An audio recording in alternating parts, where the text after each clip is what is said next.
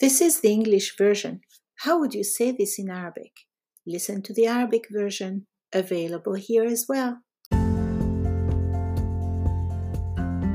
It's freezing today, and I really don't feel like leaving the house as I hate having to put on a sweater and a coat, socks, and boots.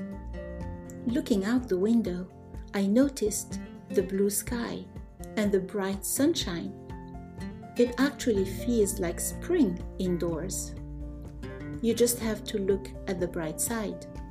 It could have been worse. It could have been raining outside and the sky could have been gray.